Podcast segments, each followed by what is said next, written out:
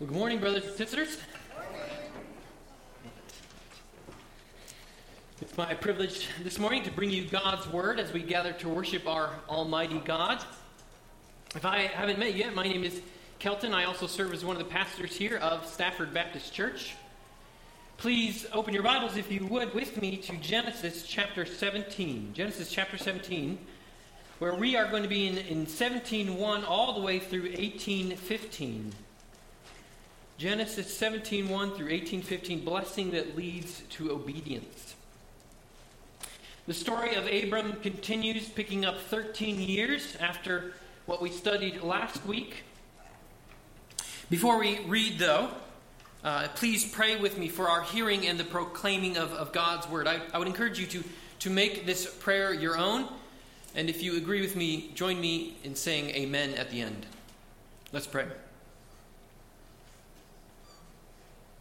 Our Father in heaven, we come to you this morning as we have sung to receive the food of your holy word. Speak, O Lord. We do not live by bread alone, but by every word that comes from your mouth. So, Lord, because you have all power, we ask that you would work your power by your Holy Spirit in our hearts to comprehend with all the saints the love of Christ Work us in work in us that which is pleasing in your sight, we pray, for the glory of Christ. Amen.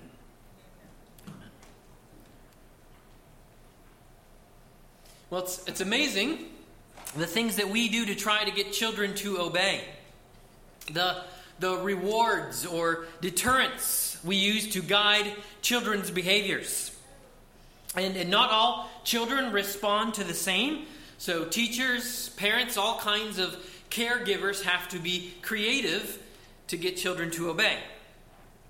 Recently, my wife Rebecca was trying to, to, give our daughter Walker some, some added incentive to obey by reminding her that later that day we would have a special treat for her. So, so my wife Rebecca asked her to imagine what kind of treat might it be. Well, our daughter Walker suggested cake. Well, Rebecca replied, even better than cake. So Walker said, brownies. No, not brownies. And as it went on, the pinnacle of what Walker could imagine as the special treat at the end of her day was peppers. Peppers. She considered that the special treat that we were holding out for her at the end of the day, day was, was peppers. The answer we were looking for, of course, was, was ice cream like I said, motivating obedience in children can be highly individualized and, and complicated to, to get it right. If we knew, had known it was just peppers, it would have been a lot easier for us. have you ever considered, though, how, how it is that God, it, God motivates our obedience? You know, God is, is owed the obedience of, of all people. All people are his creatures, his, he, the, their creator. So he has, has all rights to demand what he will. And we have no right as his creatures to, to talk back to him. Well, in, in our passage this morning, God commands Abram's exact and immediate obedience. And Abram obeys. But in the midst of, of, God's commands and Abram's compliance, we are reminded that, that God Himself secures our obedience by, by His blessings the blessings of justification, of a promised coming king, and of friendship with God. Our main idea this morning, a, a one sentence summary of the point of this passage, is, is this Blessing from God leads to due obedience to God. Blessing from God leads to due obedience to God. We'll see this played out in, in four scenes. Our four points. First, keep my covenant, that in verses 1 through 14. Second, a promised king in verses 15 through 21. Third, immediate obedience in verses 20 through to 27. And finally, friendship with God. That in chapter 18, verses 1 through 15. Keep my covenant, a promised king, immediate obedience, and finally, friendship with God. We'll eventually read the entire passage, but, but we'll so in, in four parts. So start reading with me with Genesis chapter 17, verses 1 through 14. Genesis 17 1. When Abram was 99 years old, the Lord appeared to Abram and said to him, I am God Almighty. Walk before me and be blameless, that I may make my covenant between me and you, and may multiply you greatly. Then Abram fell on his face. And God said to him, Behold, my covenant is with you, and you shall be the father of a multitude of nations. No longer shall your name be called Abram, but your name shall be Abraham, for I have made you the father of a multitude of nations. I will make you exceedingly fruitful, and I will make you into nations, and kings shall come from you. And I will establish my covenant between me and you and your offspring after you throughout their generations for an everlasting covenant to be God to you and to your offspring after you. And I will give to you and to your offspring after you the land of your sojournings, all the land of Canaan, for everlasting possession, and I will be their God. And God said to Abraham, As for you, you shall keep my covenant you and your offspring after you throughout their generations. This is my covenant, which you shall keep between me and you and your offspring after you. Every male among you shall be circumcised. You shall be circumcised in the flesh of your foreskins, and it shall be a sign of the covenant between me and you. He who is eight days old among you shall be circumcised. Every male throughout your generations, whether born in your house or bought with your money from, from any foreigner who is not of your offspring, both he who is born in your house and he who is bought with your money shall surely be circumcised. So shall my covenant be in your flesh, an everlasting covenant. Any uncircumcised male who is not circumcised in the flesh of his foreskin shall be cut off from his people. He has broken my covenant. The word of the Lord. Well, let's consider what God commands here in these first 14 verses. And our, our first point this morning keep my covenant. Keep my covenant. Moses begins there in chapter 17, verse 1, with a time marker. If you glance up to the last verse of chapter 16, verse 16, we ended that chapter after the mess of their impatience and sin and, and finally the birth of Ishmael, when Abram, it says, was 86 years old. Now, here in chapter 17, he is 99. It's been 13 years. I'm sure things happened in those 13 years, but, but apparently nothing worth noting for Moses' purposes. All of, of this chapter 17 and, and the next three happened in the 99th year of, of Abram's life. Faith in the waiting. 13 years. Let me speak to our, our older members here. By the way, happy birthday to Minnie McDaniel, who turned 95 this week, only a few years behind Abram. To, to Minnie and, and to our older members, there is no aging out of usefulness to God.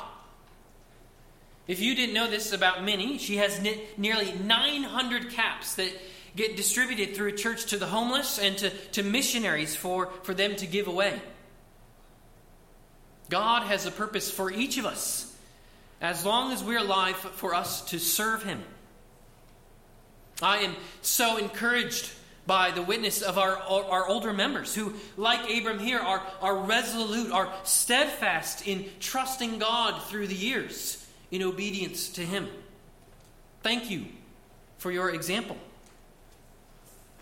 Here in, in Abram's 99th year, God appears to him again in verse 1. God speaks to him in verse 1, in, in introducing himself with a, a new name God Almighty, El Shaddai.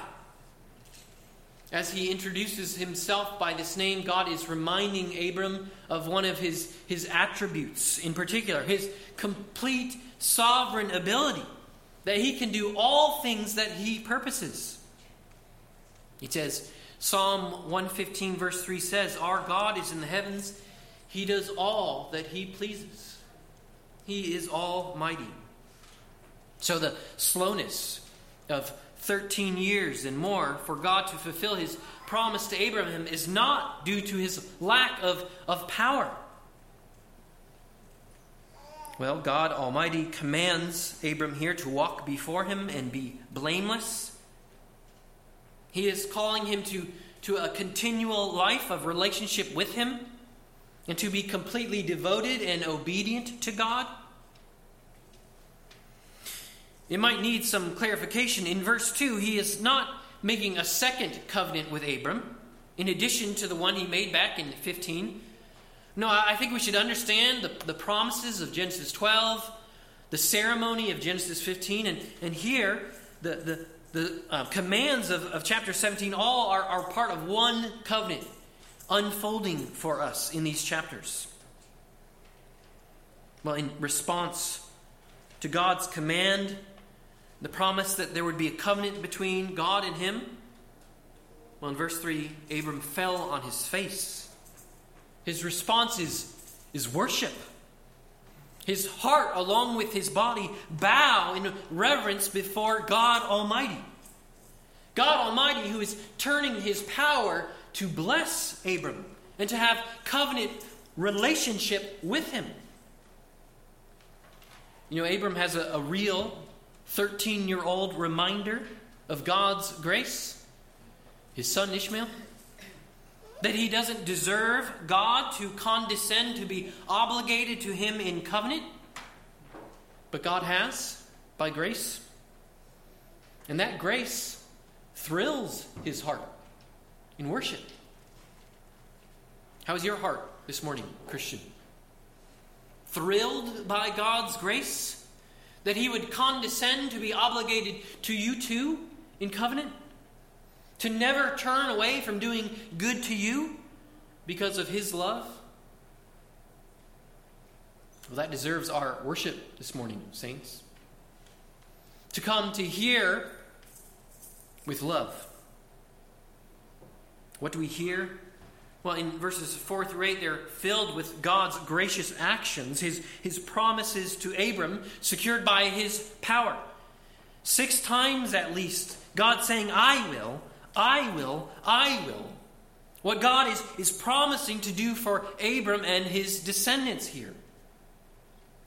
At the start, in, in verse 5, God gives Abram a, a new name. Abram means exalted father, but now his name shall be Abraham, which means a father of, of a multitude. Now, whenever they speak Abraham's name, they will be reminded of God's grace of his promises, his power. Even before he has this promised child, his name, Father of a Multitude. You know, we don't get new names when we become Christian, but we do get a new identity. Right? An identity that is given to us by God. We are no longer who we once were, and we are now part of a body. We have a communal identity. Once strangers, now brought near one in Christ. The height of, of this promise is, is there at the end of, of verse 8. Right? What, what God promises, not only the land, but, but that He will be their God. This promise becomes a golden thread throughout the whole Bible, the hope of all of God's people. We so, see it show up in, in strategic times in the, the midst of the Old Testament. It's picked up in Exodus 6 7. When God promises to deliver his people from Egypt, he says, I will be your God. We see it at the heart of the promise of the new covenant in Jeremiah 31 33. He says, I will be their God, and they shall be my people. It's in fact the height of the hope of the last book of the Bible. In Revelation chapter 21, verse 3, when he speaks of the, the new heavens and the new earth, he says, Behold, the dwelling place of God is with man. He will dwell with them, and they will be his people. And God himself will be with them as their God. God is God. But the hope of the Bible is that God will be our God.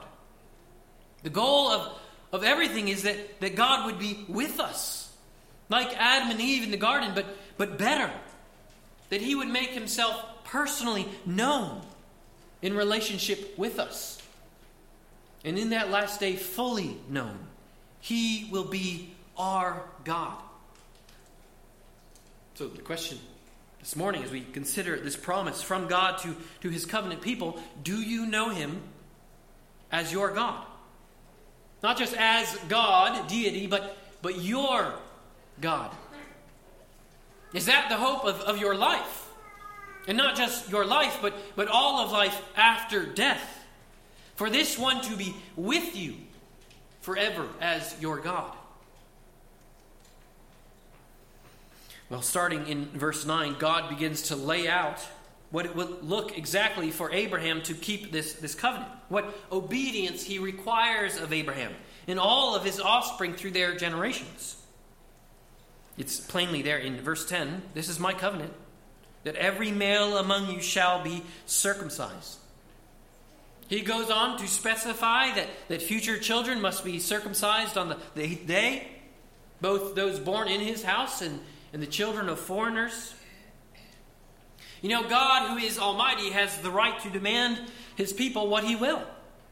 There is per- nothing particularly moral about circumcision. It's, it's simply what has God has commanded and therefore was to be obeyed. And God, God has this right simply because of, of who He is and who we are as, as His creatures. Friends, there is, is no negotiating with Him. Abraham doesn't come back with a, with a counteroffer. How about this for your covenant? No, God is not here applying for the vacant position of personal deity in Abraham's life, trying to, to measure up to, to his standards, what God can and cannot demand from him. Biblical Christianity is not about finding a religious philosophy that, that works for you. No, there is one true and living God, the God of the universe, and he commands what he will. Our choice is either to surrender totally on His terms or face the consequences when we don't. Notice, too, saints, that from the beginning, the nations were included. God has always included all peoples among the redeemed, among His covenant people. The assembly of the church is a people from all nations, too, because we have a citizenship from heaven. Well, in verse 11, God calls this circumcision a sign, a sign of the covenant. A sign, as, as God means it here, is, is, is something that confirms or authenticates the, the truth or reality of something. We read of this uh, in our scripture reading this morning in, in Romans, as, as the Apostle Paul describes the sign as a seal. He wrote in Romans 4:11 Abraham received the sign of circumcision as a seal of the righteousness that he had by faith while he was still uncircumcised. So the point of circumcision here in Genesis 17 according to Paul is to show that the forgiveness of sins that justification, righteousness by faith was real in Abraham before the sign. Circumcision didn't cause Abraham to have righteousness. It didn't make him to cause him to belong to God. No, it signified the reality in the heart of, of a faith that leads to righteousness. So, even from the beginning, circumcision in the flesh was pointing to a reality in the heart. You know, in, in his last days, Moses would speak to Israel telling them that after they had been exiled from the land, God would circumcise their hearts.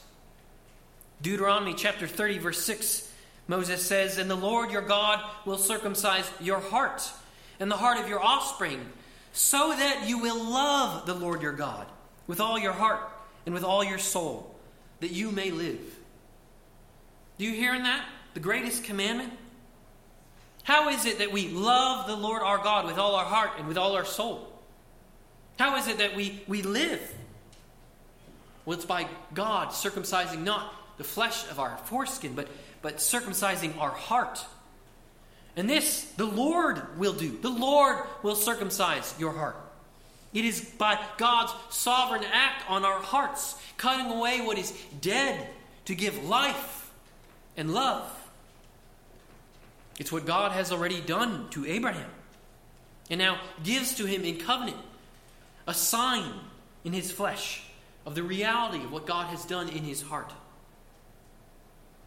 Well, Abraham responds by obedience. We'll return to that in verse 22. But first, God has something additional to say to, to Sarah. So let's read verses 15 through 21 and, and consider our second point a promised king. A promised king. And God said to Abraham, As for Sarai, your wife, you shall not call her name Sarai, but Sarah shall be her name. I will bless her, and moreover, I will give you a son by her. I will bless her, and she shall become nations. Kings of people shall come from her. Then Abraham fell on his face and laughed, and said to himself, Shall a child be born to a man who is a hundred years old? Shall Sarah, who is ninety years old, bear a child? Then Abraham said to God, Oh, that Ishmael might live before you. God said, No. But Sarah, your wife, shall bear you a son, and you shall call his name Isaac. I will establish my covenant with him as an everlasting covenant for his offspring after him. As for Ishmael, I have heard you. Behold, I have blessed him, and will make him fruitful and multiply him greatly. He shall father twelve princes, and I will make him into a great nation. But I will establish my covenant with Isaac, whom Sarah shall bear to you at this time next year. Well, Sarah, too, here gets a new name, a new identity. The, the meaning of her name doesn't change much. Both mean princess. But that, that, that name highlights something about her, that, that she has royal blood. We saw this back in verse 6, speaking to Abraham, but, but again, it's reiterated. Kings of peoples shall come from her in verse 16. It's here in, in, these verses that we know for certain that Sarah will be the mother of the promised son. And God gives the, the name of that son, Isaac, and that he would be born in verse 21 this year. Isaac means he laughs. Maybe he's referring to, to Abraham's laughter in verse 17, or maybe it's even a reference to Sarah's laughter. Or maybe, Isaac's coming joy himself. Well, whatever the name, the reason for the name, his name is, is about their joy, their laughter. Abraham is, is so amazed here that, that he even pleads for God to, to maybe instead bless Ishmael.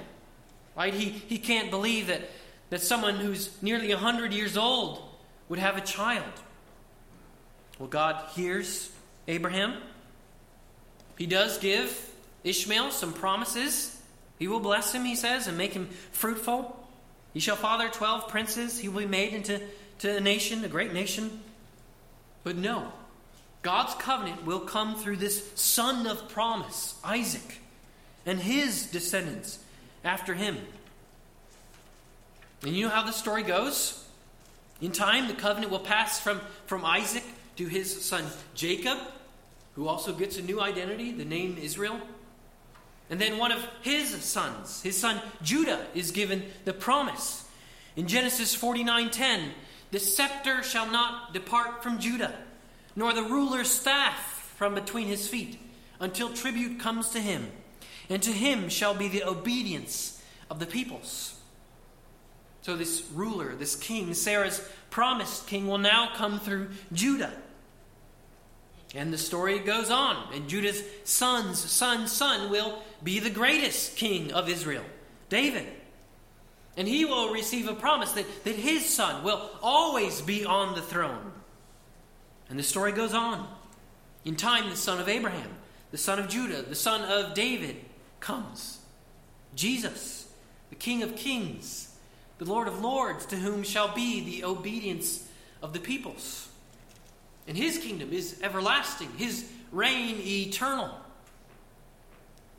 What we're seeing here in Genesis 17 16, this promise of a king is, is God promising from this line will come the one through whom the kingdom of heaven will come. You know, Christian, Jesus came once, born not much like a king, was he? in a stable, born to die. He lived as a carpenter's son, as a servant. He died a humiliating death. He came first to be our sacrifice for our sins, to, to suffer punishment that our sins deserve, mockingly crowned with a, a crown of thorns. All this to secure the forgiveness of our sins. But, but we remember that he will come again as king to judge the living and the dead. Who John sees in Revelation 19, verses 12 through 16, as, as this. He says, His eyes are like a flame of fire, and on his head are many diadems, and he has a name written that no one knows but himself. He is clothed in a robe dipped in blood, and the name by which he is called is the Word of God. And the armies of heaven, arrayed in fine linen, white and pure, were following him on white horses. From his mouth come a sharp sword with which to strike down the nations, and he will rule them with an iron rod.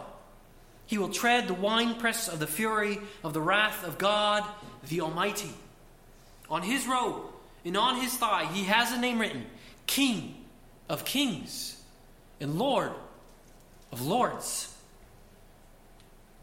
We have this picture of Jesus, the conquering king, in his second coming. What is just a shadow here in Genesis 17? But we see one day the King of kings and Lord of lords will come, to whom Paul says every knee should bow, even Abraham's, and every tongue confess that he is Lord, to the glory of God the Father. So Genesis 17 is, is the beginning of a plan of redemption, of a king who will come. It isn't just the 25 years that Abraham has to wait for his son Isaac, but the millennia that we have to wait until the son is born, Jesus, and millennia more until his kingdom is consummated in his second coming. Well, why these promises? Well, God is using promises like these to, to motivate Abraham's obedience, to motivate our obedience as well as we await the coming king. Far better than, than ice cream or peppers. Blessing from God leads to due obedience to God. In thinking about this second coming of Christ as king, 2 Peter verses or chapter 3 verses 11 and 13 exhort Christians this way. He says, "Since all these things are thus to be dissolved, what sort of people ought you to be in lives of holiness and godliness, waiting for and hastening the coming of the day of God?" But according to his promise, we are waiting for new heavens and a new earth in which righteousness dwells. Did you notice twice in those verses? Peter talking about our, our waiting. How ought we live? Lives of, of holiness and godliness, of, of, of obedience, waiting for the return of the King, where he will be our God, where we will have righteousness not by faith, but by perfection. So, how often, Christian, do you think of the return of Christ as king, as conqueror, to begin his eternal reign. How might thinking of that motivate you to live in obedience as you wait, like Abraham and Sarah? You know, that, that obedience is what marked Abraham in light of the promises that, that he received. That's exactly what happens next in our text. Let's, let's read the next part in verses 20 through to 27. And our, our third part, point immediate obedience. Immediate obedience. He was motivated by these promises to obey. Read with me, starting in verse 22. When he had finished talking with him, God went up from Abraham. Then Abraham took Ishmael, his son, and all those born in his house or bought with his money every male among the men of Abraham's house, and he circumcised the flesh of their foreskins that very day, as God had said to him. Abraham was 99 years old when he was circumcised in the flesh of his foreskin. And Ishmael, his son, was 13 years old when he was circumcised in the flesh of his foreskin. That very day, Abraham and his son Ishmael were circumcised, and all the men of his house, those born in the house and those bought with money from a foreigner, were circumcised with him. Well, as soon as God is done speaking and leaves, what does Abraham do? He obeys. Immediate obedience. Did you notice as we read how thorough his obedience was? Not just Ishmael in verse 23, but all, it says, born in his house or bought, every male, circumcised that very day, as God had said to him. God commands, Abraham obeys. It's reiterated for us again in, in verse 26, that very day.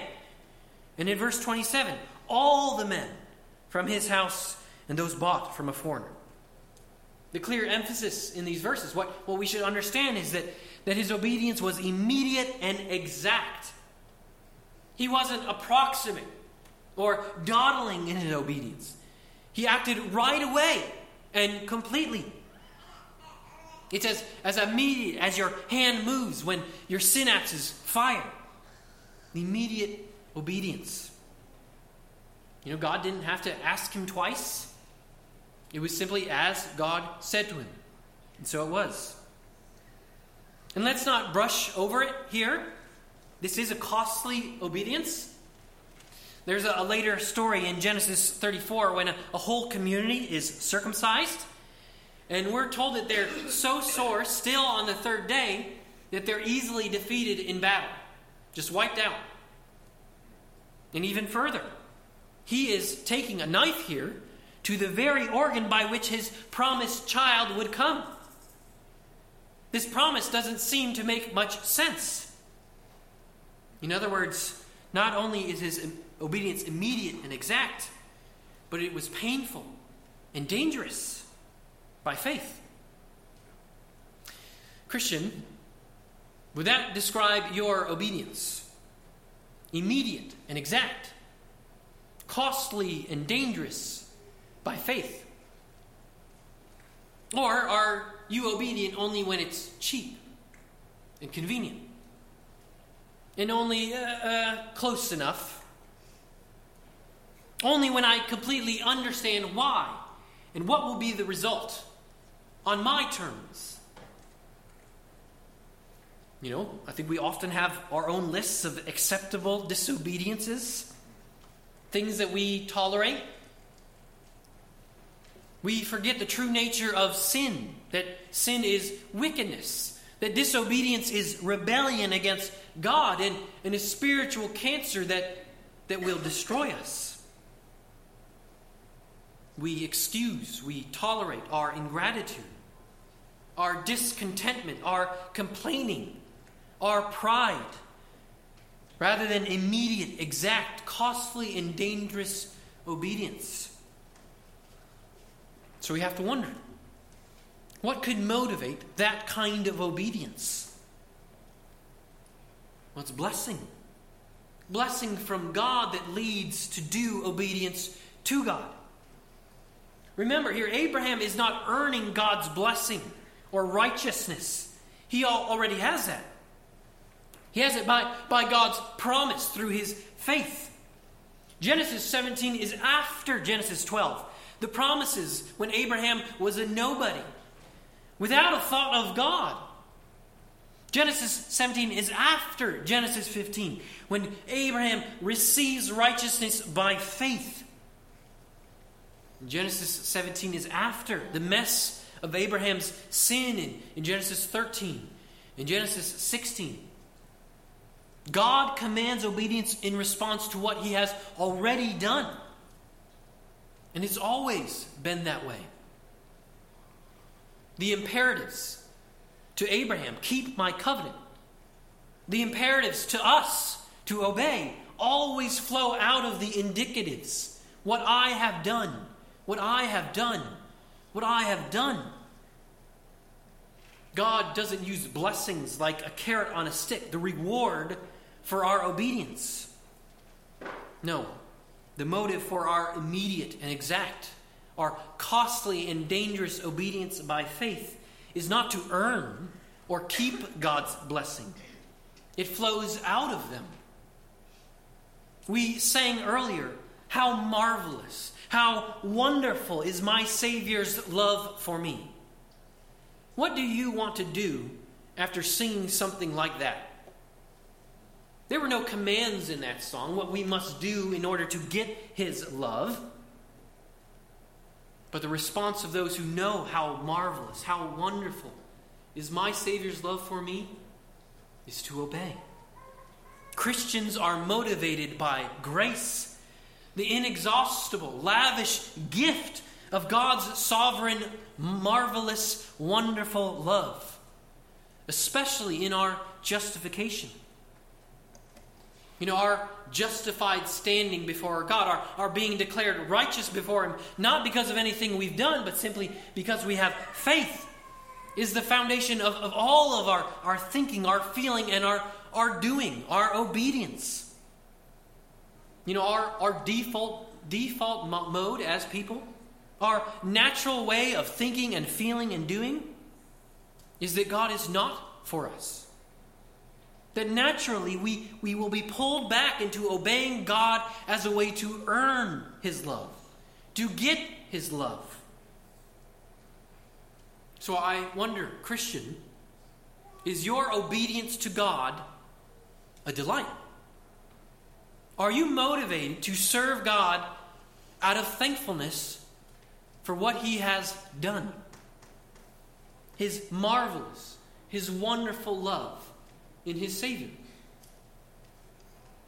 Or, or is your obedience an attempt to get him to bless you, to get him to save you? You know, only one man's obedience brings salvation. It's not Abraham's, and it's certainly not yours. It's certainly not mine. Romans 5:19 for as by the one man's disobedience the many were made sinners, that is, in Adam, so by the one man's obedience the many will be made righteous, that is, in Christ. Christian, we are made righteous not by our obedience, but by Christ's for us. No matter how many good works you do, no matter how much you try to obey, it will never be enough. Did you remember the threat that we read in verse 14? Those who don't obey will be cut off. They have broken his covenant. Well, Isaiah 53 8 tells us that at the cross, what happened was that Jesus instead was cut off for us in our place. He was cut off for our breaking of the covenant. Isaiah 53 8 says, Who considered that he was cut off out of the land of the living, stricken for the transgressions of my people. Jesus received the punishment that we deserve to be cut off so that by his obedience we can be brought in. Christian, our obedience does not save. It is the necessary evidence of your salvation, but you are justified by faith because of the obedience of another in your place, Jesus Christ. And the gift of his obedience is now fellowship with God. When brought in, we enjoy intimacy with God our Father and even his friendship. Let's read the last part of our passage in chapter 18, verses 1 through 15, and our fourth point friendship with God. Friendship with God starting in chapter 18, verse 1. And the Lord appeared to him by the oaks of Mamre, as he sat at the door of his tent in the heat of the day. He lifted up his eyes and looked, and behold, three men were standing in front of him. When he saw them, he ran from the tent door to meet them, and bowed himself to the earth, and said, O Lord, if I have found favor in your sight, do not pass by your servant. Let a little water be brought in, wash your feet, and rest yourselves under the tree, while I bring a morsel of bread that you may refresh yourselves and after that you may pass on, since you have come to your servant. So they said, Do as you have said. And Abraham went quickly into the tent to Sarah and said, Quick, three seahs of fine flour, knead it, and make cakes. And Abraham ran to the herd and took a calf, tender and good, and gave it to a young man who prepared it quickly. Then he took curds and milk and the calf that he had prepared and set it before them. And he stood by them under the tree while they ate. They said to him, Where is Sarah, your wife? And he said, She is in the tent. The Lord said, I will surely return to you about this time next year, and Sarah, your wife, shall have a son. And Sarah was listening at the tent door behind him.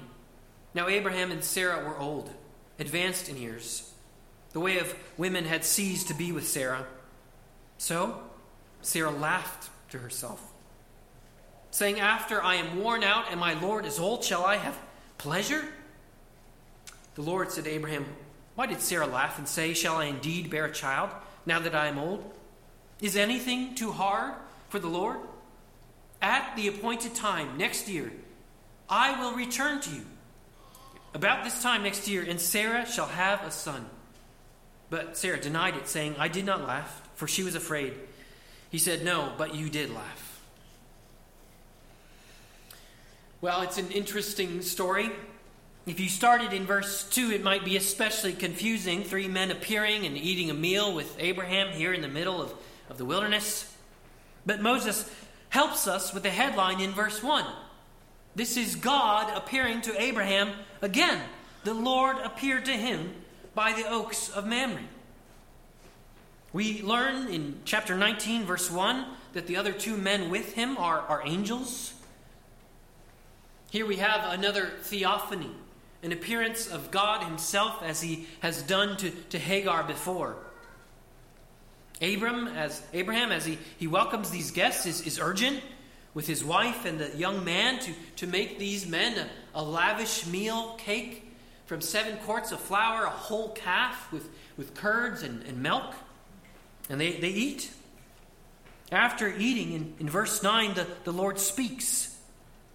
Verse 10, Yahweh says again that this in a year, Sarah will have a child. Sarah overhears from the tent and, and laughs to herself. But again, as evidence that this is the Lord who is speaking, as Moses says, God knows what Sarah says to herself in the tent. Verse 14 is a wonderful question reminding us of, of God's title, God Almighty. Is anything too hard for the Lord? No. Even though Sarah is, is worn out, past menopause, she will have a child. This is not too hard for the Lord. This is the Lord who made the heavens and the earth from nothing but a word. He can easily bring a child even where there are no eggs.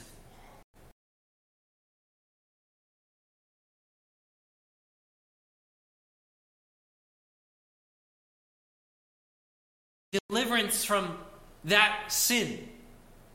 Maybe salvation for that sinner. Maybe relief from that pain. Is anything too hard for the Lord? It isn't. Again and again in the book of Genesis, we are confronted with the hope that God is able. Even when He doesn't, He can. God, not chaos, is in control. Nothing is too hard for the Lord. But I, I want to point out why I think this story is, is here. I think what we have here in the first 15 verses of, of chapter 18 is a covenant meal. This is an expression of the intimacy that, that Abraham has in covenant with his God. You know, later in Scripture, both Isaiah and, and James will call Abraham a friend of God. And friendship in his culture was, was expressed most appropriately in, in hospitality, the kind of, of meal that we see here. And, and something similar happens after other covenants as well.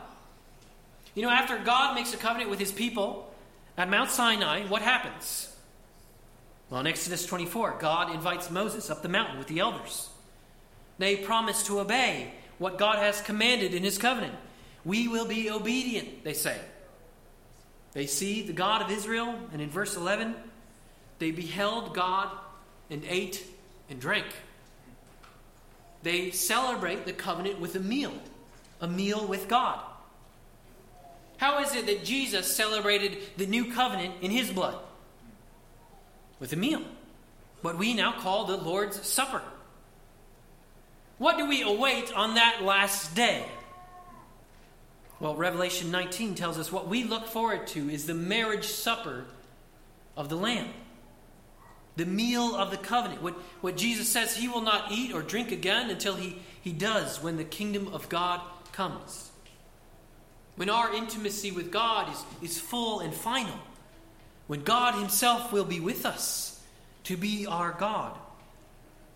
When all that we have waited for will be fulfilled. So I, I think this meal here in Genesis 18, Abraham with the Lord, is, is a preview of, of that day, as is every reminder as we eat of it in the Lord's Supper. By this covenant, God's covenant with Abraham, he has friendship with God. And we too, in the new covenant, in Christ's blood, we have friendship with God today. But that day that we look forward to, we will know fully, even as we have been fully known. Perfect, unhindered intimacy with God and one another. Let me conclude, brothers and sisters, reading of this hope from Isaiah 25. And as I read, I encourage you to direct your hope to that day when friendship with God and one another will be unhindered forever. Isaiah 25, 6 through 9.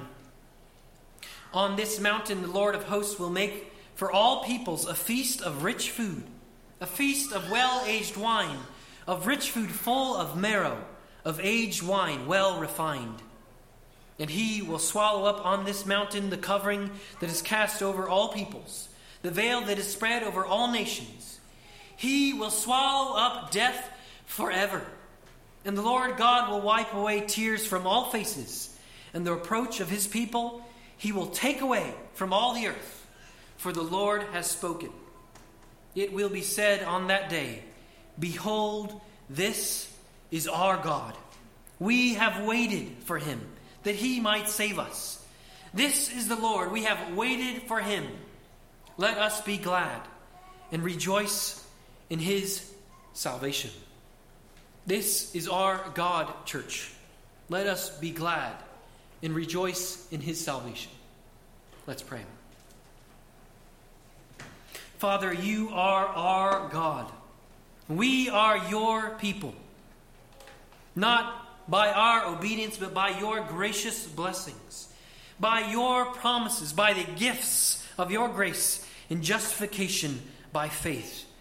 Lord, that we have all of your blessings not because of our deserving, but because of your love. Father, we sing this morning how marvelous, how wonderful is our Savior's love for us. Lord, we pray that you would, in his love, teach us full obedience, holy reverence, the reverence that is due for your holy name because of all the blessings that we have secured for us in Christ. It's in his holy name that we pray this. To the glory of God our Father, we pray. Amen.